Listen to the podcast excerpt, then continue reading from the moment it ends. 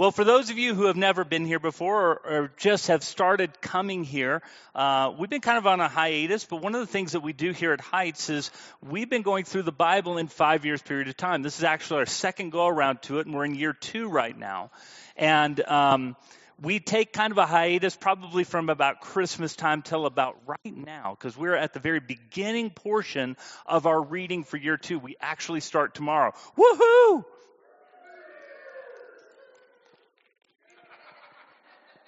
Guys need help. That's all I can say is you guys need help. So, if you want to follow along with us, we have the entirety because we're going through the histories. And so we're going to have the entirety of our reading plan for 2024 in booklets that you can find on the information desk. They are free for you. So, to, so grab one and, and take it with you so that you can follow along with us. We read the Bible together six days a week, and then our sermon is in whole or in part based upon our reading that we've done during the week. Uh, there's another way you can follow along with us. You can go to our YouTube channel, youtube.com backslash Heights Christian Church, and what we do there is we do a devotional based upon our reading for the day. We read the entirety of the scripture for the day. So you're caught up. It's not like we're cheating, uh, but we actually add a little bit more to it to bring some application to your life so that you can see what the Word of God says and how it still applies. So either way, that way you're coming in and, and we're on the same page together. We're, we're growing in our faith and understanding of the Word of God together. And today marks the introduction of those first three books Joshua, Judges, and Ruth. And this is a sermon that is titled the unfinished, the undone, and the faithful. See, the one thing you may not know is that the span of these books, from Joshua to the end of Judges, is about 400 years period of time. That's a long time. To give you a reference, that's the entirety of the existence of the concept of the United States if we go back to the colonial times. If we go to the Plymouth, you know, and the Mayflower and over at Plymouth Rock in Massachusetts in 1620 till today, it's 404 years. That's about the length of time we're looking at when we're looking at Joshua through Judges. Okay, just to give you an idea. And we're going to be comparing the history of Israel with the history of the United States because I believe that there's some really good parallels between these books of the Bible and what we're going through in the United States concerning our history, both what we know and don't know, and where we're at today. A lot can happen in 400 years. Really can. So we're going to start with the unfinished. And this is the book of Joshua. The Joshua is the unfinished. It sounds kind of weird to say the unfinished, but it's unfinished for one reason. When they started conquering the land of Canaan, they did not finish during Joshua's lifetime. As a matter of fact, God had told them ahead of time they weren't going to finish in that period of time. If we go to Deuteronomy chapter 7, verses 17 through 24, we read these words that God says to the people of Israel as they're getting ready for the conquest. It says, You may say to yourselves, These nations are stronger than we are. How can we drive them out? But do not be afraid of them. Remember well what the Lord your God did to Pharaoh and to all of Egypt. You saw with your own eyes the great trials and the miraculous signs and wonders and the mighty hand and outstretched arm with which the Lord your God brought you out. The Lord your God will do the same to all the peoples you now fear. Moreover, the Lord your God will send the hornet among them until even the survivors who hide from you have perished. Do not be terrified by them, for the Lord your God who is among you is great is a great and awesome God. The Lord your God will drive out those nations before you little by little. You will not be allowed to eliminate them all at once, or the wild animals will multiply around you. But the Lord your God will deliver them over to you, throwing them into great confusion until they are destroyed. He will give their kings into your hand, and you will wipe out their names from under heaven. No one will be able to stand up against you. You will destroy them. So we read that God tells them, You're going to go conquer the land, but you're not conquering it all at once. How many of you are instant gratification people? Raise your hand. So we have nine truthful people and the rest liars here. I got you. So we'll pray, we'll pray for you on that. Guys, we're all instant gratification. We want things yesterday. Come on. We want things right now. And, and here's the thing we're kind of two generations into the very privileged generation. I'm part of that privileged generation. Okay? You go to my dad's generation, I had a little bit harder. You start, you start seeing some real changes. What do I have? You know, son, when I was growing up, I had to get up and change the channel with my hands. Really? I mean, seriously, is that, is that what I have to say? Because honestly, when I think about all the advantages that I've had growing up, I, I, didn't have it that bad. I had all these privileges that were instantaneous for me. The idea that I have to wait is a is just kind of a strange phenomenon, right? We don't like waiting because we've grown up in a very instant society, and as instant as it was that I was growing up, it's even more instant now. It's not just getting up to change the channel. I don't have to get up to change the channel. I can just watch everything right here, right? Just put it on my phone and off I go. I can have everything that I want accessed so easily. Everything's at my fingertips. And technology can be a wonderful thing. I'm not trying to diss technology, but what, what it doesn't do is gives an appreciation for something that is hard fought. We tend to think of history, right? Within the context of our current reality. Not necessarily so. Let's check out Joshua chapter 13, because here in Joshua, about the first 12 chapters are all about the conquest. The chapter 13 and on changes, and we don't have any conquest. We have the what God is wanting, the breaking up of land, and how they're going to to uh, do that as the people of Israel, because Joshua is already at the end of his life when we get to Joshua 13. So, Joshua 13 to the end of Joshua is a very short period of time. And so in Joshua 13, first seven verses says this And when Joshua was old and well advanced in years, the Lord said to him, You're very old. Thanks, God. Uh, and there are still very large areas of land to be taken over. This is the land that remains. All the regions of the Philistines and the Geshurites, from the Shihor River on the east of Egypt to the territory of Ekron on the north.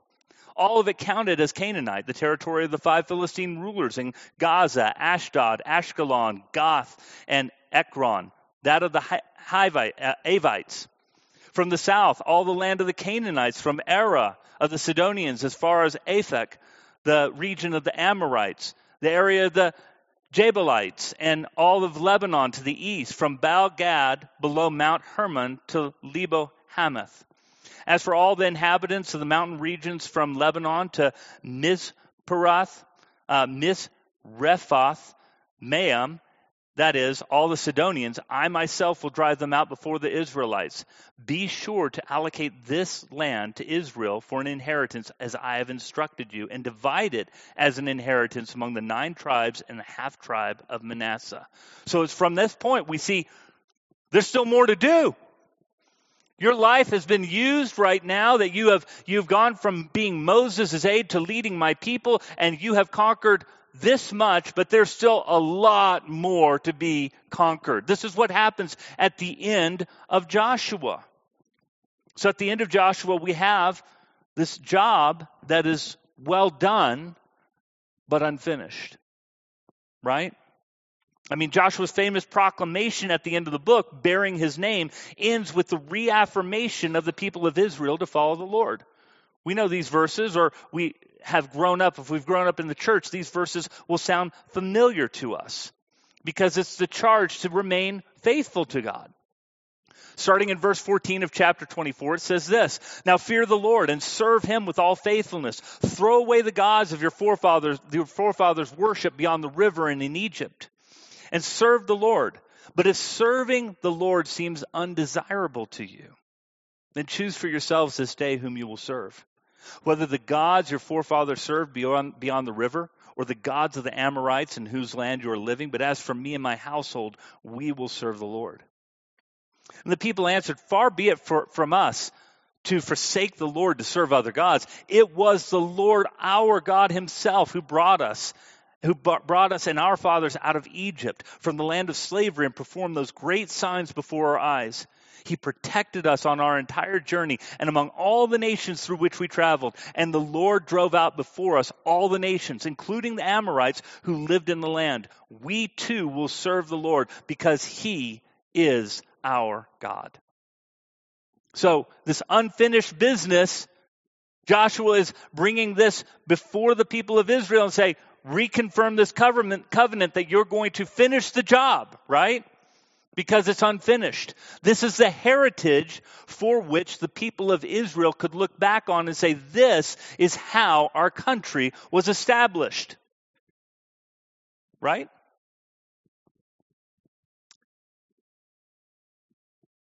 When you and I think of our country, we don't think of 13 colonies, do we? We think of 50 states.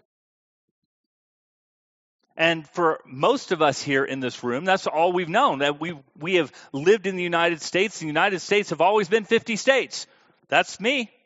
There are some of you here who can remember when the United States was 48 states. How many of you can remember that? Raise your hand.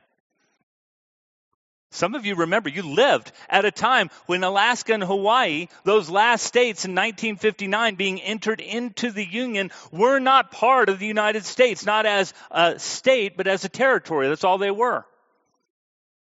We had 48 states.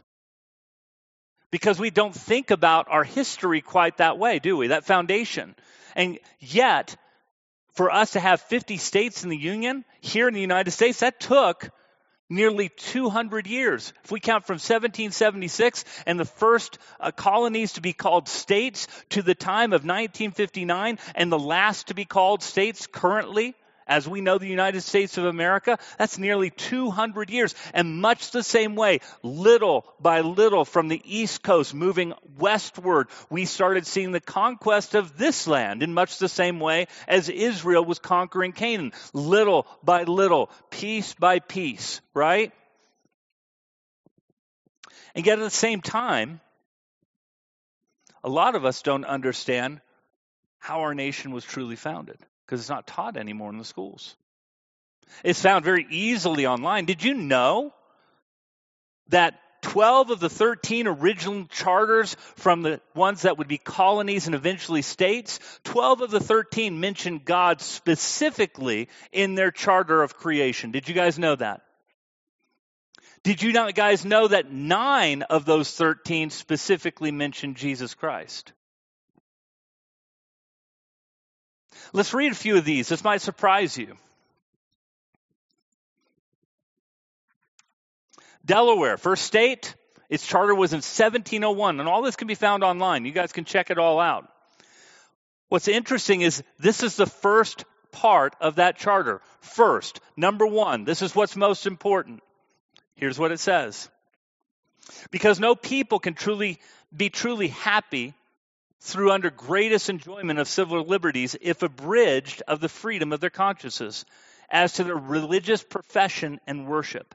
And Almighty God, being the only Lord of conscience, Father of lights and spirits, and the author as well as object of all divine knowledge, faith, and worship, who does only enlighten the minds and persuade and convince the understandings of people, I do hereby grant and declare that no person or persons inhabiting in this province or territories who shall confess and acknowledge one Almighty God, the Creator, upholder and ruler of the world, and professes him or themselves obliged to live quietly under the civil government shall be in any case molested or prejudiced in his or their person or estate, and because of his or their conscientious persuasion or practice, nor be compelled to frequent or maintain any religious worship, place, or ministry contrary to his or their mind, or to do or suffer any other act or thing contrary to their religious persuasion.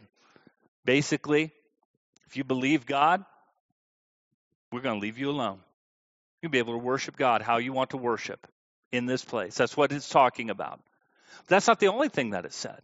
The Very next paragraph says this and that all persons who also profess to believe in Jesus Christ, the Savior of the world, shall be capable, notwithstanding their other persuasions and practices in point of conscience and religion, to serve this government in any capacity, both legislatively and executively. He or they, solemnly promising when lawfully pr- required, allegiance to the king as sovereign and fidelity to the propri- proprietary and governor, and taking the uh, uh, attests as now established by the law made in, at Newcastle in the year 1700, entitled An Act directing the attests of several officers and ministers, as now amended and confirmed this present assembly.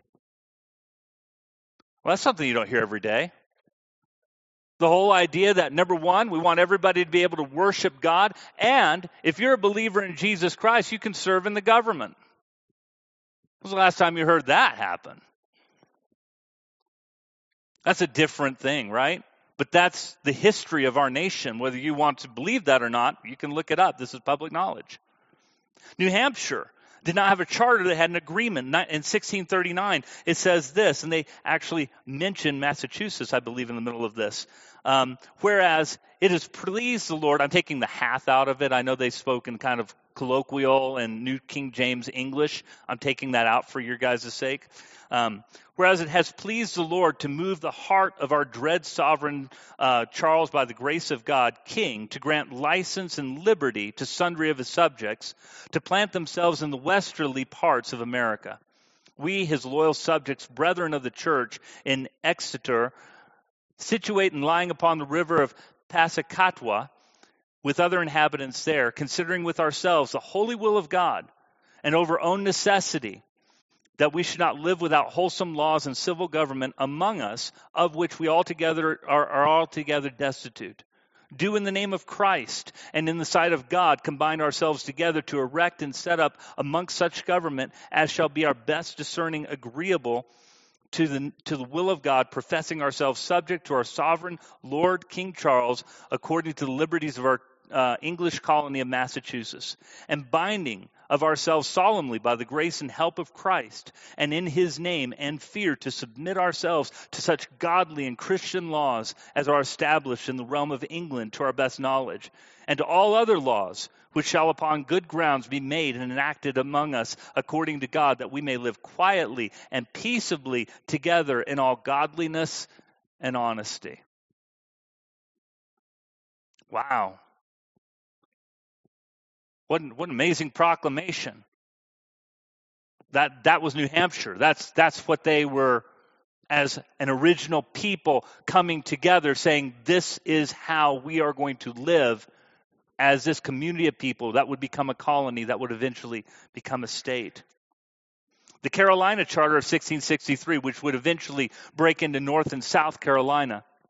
But the Carolina Charter, after listing those responsible and under whose authorities the charter was initiated, then states this being excited with a laudable and pious zeal for the propagation of the Christian faith. And the enlargement of our empire and dominions, have humbly besought leave of us by their industry and charge to transport and make an ample colony for our subjects, natives of our kingdom of England and elsewhere within our dominions, unto a certain country hereafter described in the parts of America not yet cultivated or planted, and only inhabited by some barbarous people who have no knowledge of Almighty God that the Carolinas were created for the purpose of spreading the gospel of Jesus Christ to a people that didn't know God. That's the charter. That's the original creation. Not only have we forgotten it, we, we don't talk about it. Furthermore, this, further in this charter, it says this, and furthermore, the patronage and uh, sons of all the churches and chapels at which as a Christian religion shall increase within the country. Isles, inlets, and limits uh, aforementioned shall happen hereafter to be erected, together with license and power to build and found churches chapels and oratories in convenient and fit places within the said bounds and limits, and to cause them to be dedicated and consecrated according to the ecclesi- ecclesiastical laws of our kingdom of England, together with all and singular the like, as in ample rights, jurisdictions, privileges, prerogatives, royalties, liberties, immunities, and franchises of what kind soever within the countries, isles, inlets, and limits aforementioned going to spread the gospel of Jesus Christ and we're going to build churches. That's the Charter of the Carolinas. Our Declaration of Independence and Constitution were created with these charters in mind, being endowed by our Creator with certain unalienable rights, among those being life, liberty, and the pursuit of happiness. See, that only comes from a Christian worldview. You guys get that, right? An atheist worldview doesn't have those rights.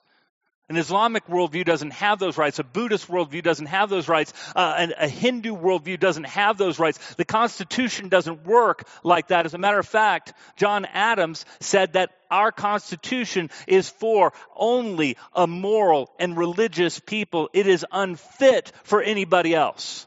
And religion to our founding fathers was that of the Christian religion, not just religion in general.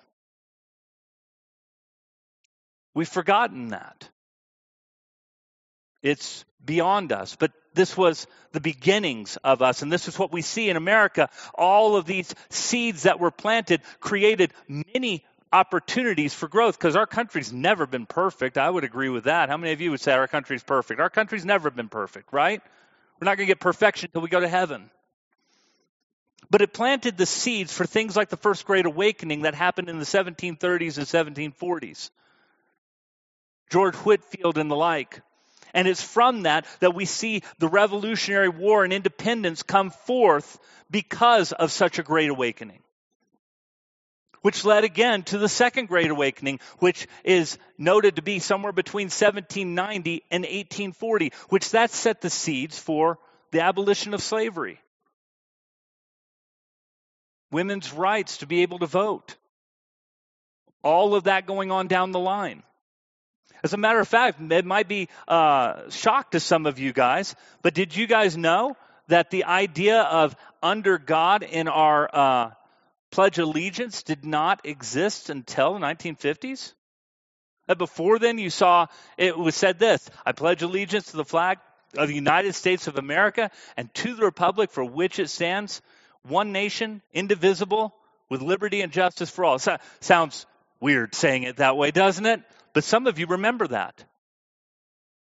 Because it was in the 50s that we added the two words under God. As a matter of fact, it didn't appear on our coinage until the Civil War, and it didn't appear on our paper money until the 1950s. Around 1957, we started seeing in God we trust. All of that was made possible because of the Christian heritage that lied underneath and so while we've never been, quote unquote, a dedicated 100% Christian nation, we've been a Judeo Christian nation, we've had unfinished business, haven't we? Much like Joshua did.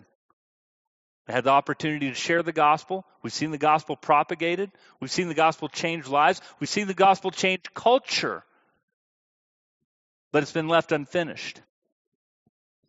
Which leads us to the undone, which is what we find in Israel in the book of Judges. Because it didn't take them long to forget about everything that they just committed to. I'm sorry, it's just the truth. We read in Judges chapter 2 these words Judges chapter 2, verses 6 through 19. After Joshua had dismissed the Israelites, they went to take possession of the land, each to his own inheritance. And the people served the Lord throughout the lifetime of Joshua and of the elders who outlived him and who had seen all the great things the Lord had done for Israel.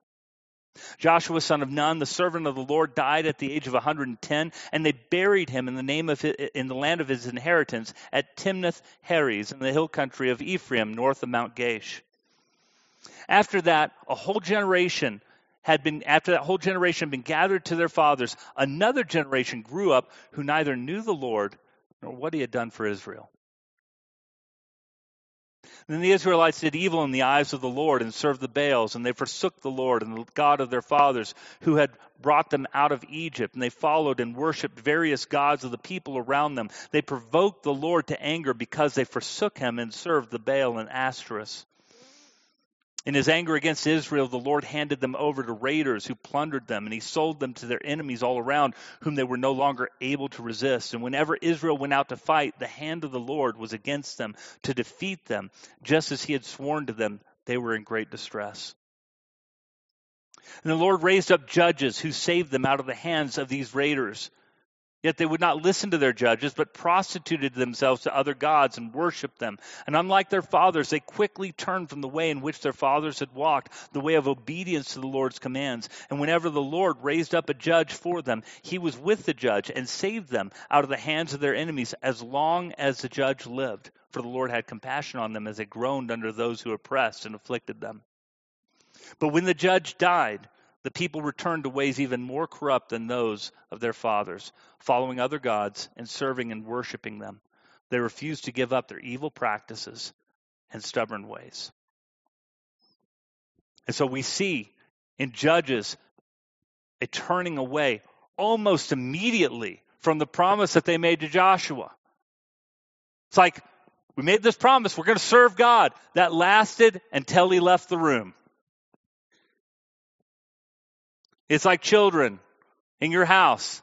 Now you're going to promise, you're going to obey your parents right now. We're going to go off. We're going to go have a dinner. Your mom and dad are going to go out and have dinner. So you guys behave.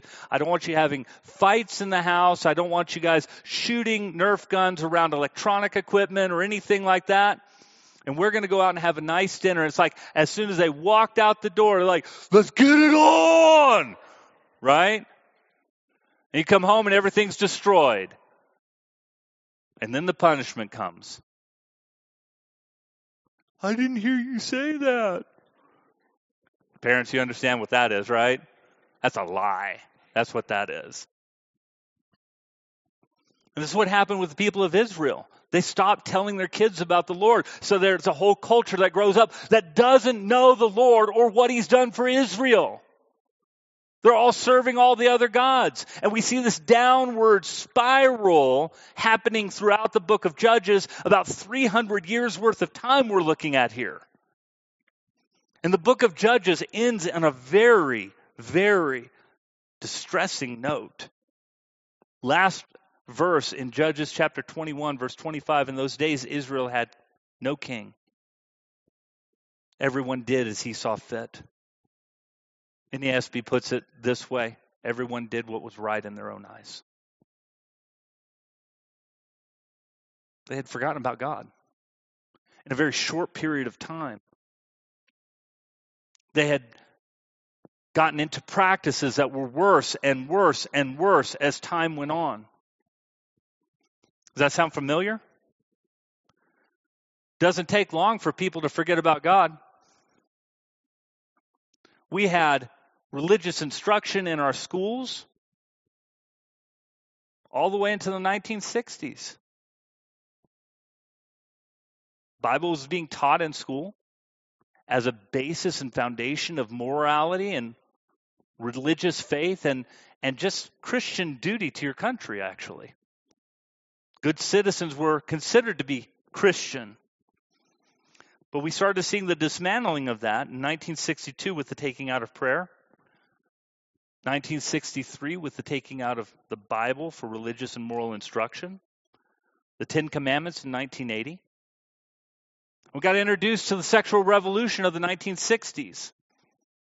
The Christian foundation and heritage that had been a part of our country for 200 years and more, when you go back to the Puritans, was being lost, is being lost, is being undone. There are some of you who remember the Bible being in school or teachers talking about the Bible in school. Now, only 8% of all students have ever heard any verse of the Bible from any of their teachers, even from a literary standpoint. It's an amazing thing when you think about it. So drastic the change in our society that the candidate, Obama, when he was running for his first term of president, said these words less than 50 years later from these court cases in the 1960s. In 2006, he said this Whatever we once were, we are no longer a Christian nation, at least not just. We're also a Jewish nation, a Muslim nation, a Buddhist nation, and a Hindu nation, and a nation of non believers. Challenges to the Christian faith have only abounded and multiplied over the subsequent years. No longer can Christian families hope that our nation's institutions, once recognized as tied to the Christian faith, to be an ally for Jesus in the public sector, whether school, workplace environment, or government official and policy. We're oftentimes on our own. Does that kind of reflect the society you guys see?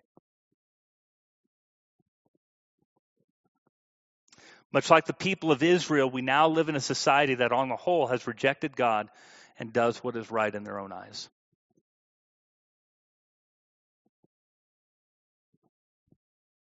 Makes you excited about getting in these books, doesn't it? But the truth of the matter is, we can learn from it. Because not all everything is lost. And that's what I want to encourage you guys with with these last few minutes where Judges li- lives in this area where I believe you and I live. Ruth represents the faithful. The unexpected place to find faith. So when we look at Ruth chapter 1, we're introduced to Naomi and to her two sons, Orpha and Ruth. Or two, two sons, two daughters in law, Orpah and Ruth, uh, Ruth. Her sons die, and Naomi is left by herself. And the book of Ruth talks about this historical journey that happens. Verse 15 of chapter 1, we see this. Look, said Naomi, your sister in law is going back to her people and to her gods. Go back with her. But Ruth replied, Don't urge me to leave you or to turn back from you. Where you go, I will go. And where you stay, I will stay. Your people will be my people, and your God, my God. Where you die, I will die, and there I will be buried. May the Lord deal with me, be it ever so severely, if anything but death separates you and me. And when Naomi realized that Ruth was determined to go with her, she stopped urging her. So here's something to think about. Here's Ruth, and she is talking to Naomi. Naomi is part of this family that has a compromised faith. You know why? Because they married Moabites who don't serve the Lord their God. Orpah and Ruth come from Moabite families. When the sons are dead, they are now put in the care of Naomi. And Naomi's first inkling is say, go back to your people, go back to the gods that you serve. This is not exactly the greatest foundation of faith. Wouldn't you agree? And yet, at the same time, what we see with Ruth is somebody who says, no, your people will be my people. Your God will be my God. Where you go, I'm going to go. Don't let me go away. I will stay with you and be faithful to your God. And we see a faithfulness founded in a place that's not expected. That's you and me. We're right here in this place, not expected to be faithful in a time like this where everything's going crazy around us. And look how God honors that faithfulness at the end of Ruth. Listen to this lineage going down from, from Ruth.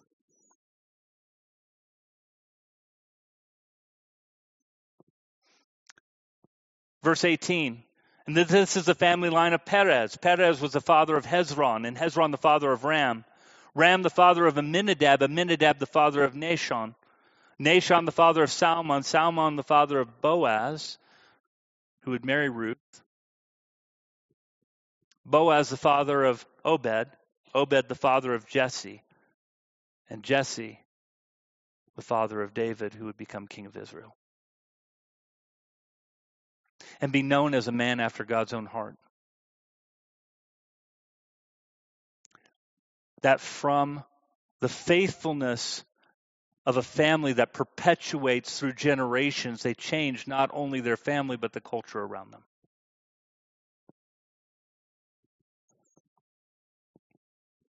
See, if we want to see God change this nation, then we need families who have been so transformed by Christ that they affect future generations. We know where we are in the annals of history right now. We see all of these markers that show us, man, this is really similar to that time. But there's some good news in the middle of this. We can be faithful and God can use us to change this culture. We can be faithful where we are right now, and God can use us to change this culture. And it starts in our own families by creating a family of faith. It starts in our communities when we start seeing the community of faith as so important because it's from this community of faith that we create culture around us to be faithful to that of Jesus Christ. How many of you parents and grandparents worry about what your children have to endure because things have changed so much? Raise your hand.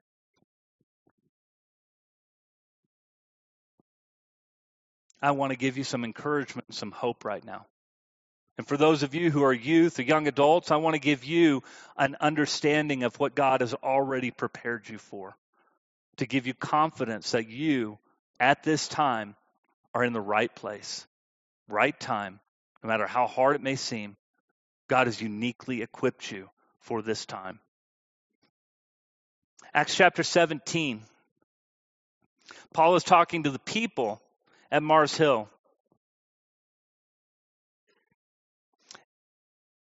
He's walking around the city and he's burdened because it's a culture a lot like ours.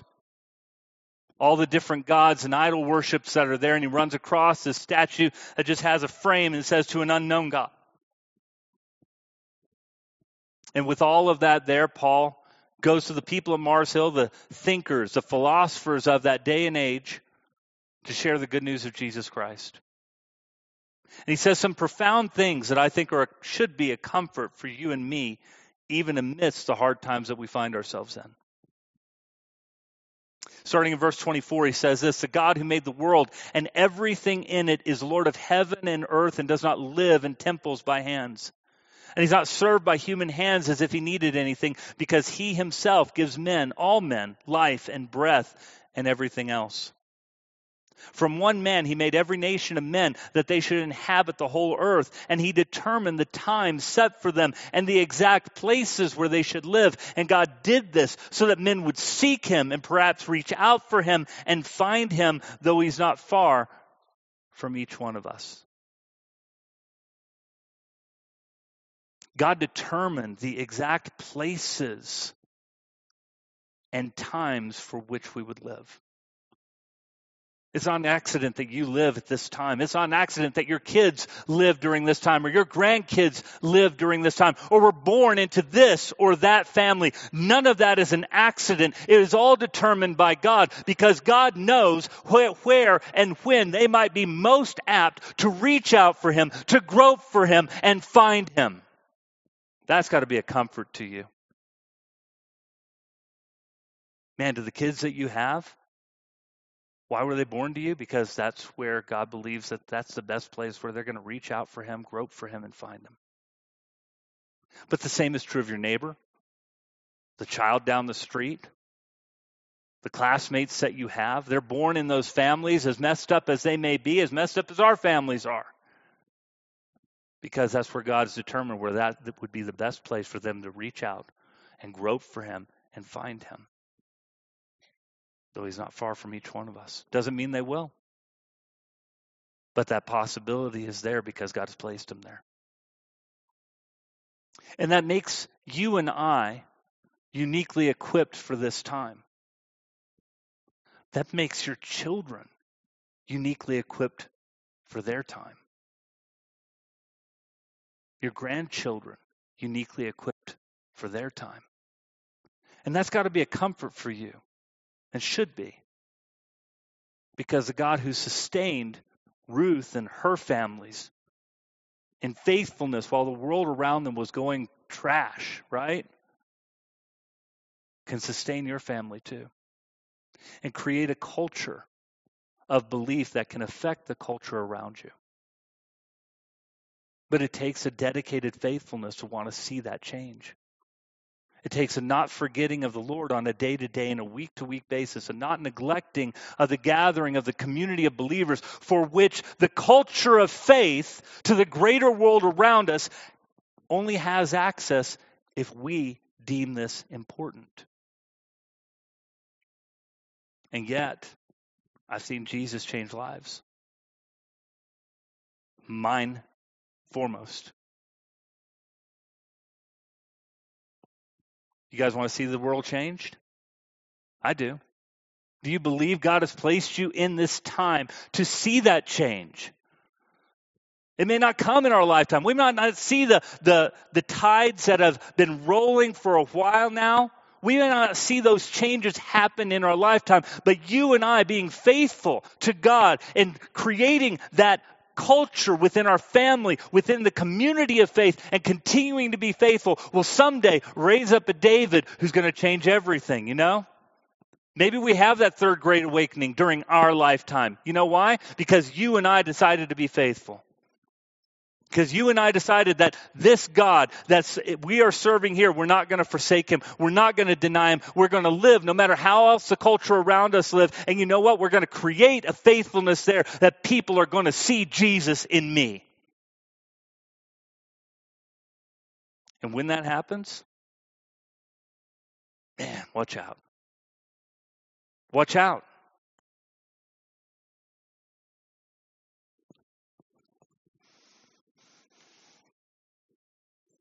I'm excited because of the time in which we live. I'm excited because God has you and me living in this time for a reason. We think that this is all craziness that's going on, right? As if this caught God off guard that this was going to happen. No, God knew this was going to happen. He knew that was going to happen to the Israelites. And you know what? He still honors those who are faithful to Him. You believe you can have a difference in this culture if you stand for Jesus? I believe you do. You can. I believe God has called us to go out and make disciples, and He's called us to make disciples now because now we're the most equipped to make the disciples of this generation, just like our sons and daughters will be of the next. So don't give up. God wants to use you. Just stand with me. We got unfinished business because the world is a little undone right now. So we got to be faithful. It's why we're challenging ourselves this year. It's why we want to see change in, in the lives of people around us. And so, as we started last week, we're going to continue all through this year. This portion of, of the front, this altar area right here, is for you to come and pray for those you're going to reach out for Jesus. You know why? Because you are uniquely equipped for this time, this age, right now, to see that culture change. If there's somebody you want to pray for to come to know Jesus, a family member, a co worker, somebody else, this area is for you, just you. You guys come up and do that. Our elders are going to be on the side for other prayer requests. You can come for those things as well. Our prayer warriors, uh, Elizabeth and Dave, are going to be up here as well. If you are a, little hindered and you're like, it's hard for me to get up front and you just want prayer from where you're at, raise your hand. They'll come to you as well. Let's believe that the God who made such amazing changes through life of one faithful family and changed the culture can do the same through us despite our world being unfinished and undone, God is faithful. God, thank you so much for our time together today. Help us in the name of Jesus reach others around us for Christ. We know it's hard, but you know what? You've uniquely equipped us. You knew exactly when we were going to be born, where we were going to be born, that we might reach out, grope, and find you. But that's the same for every single person we meet, and that should be a huge encouragement to us that we are uniquely equipped for sharing Christ to this generation. Help us to do so with boldness, with the love and compassion of Jesus. Let us see this world change no matter how long it takes because we remain faithful to you. In Jesus' name, amen.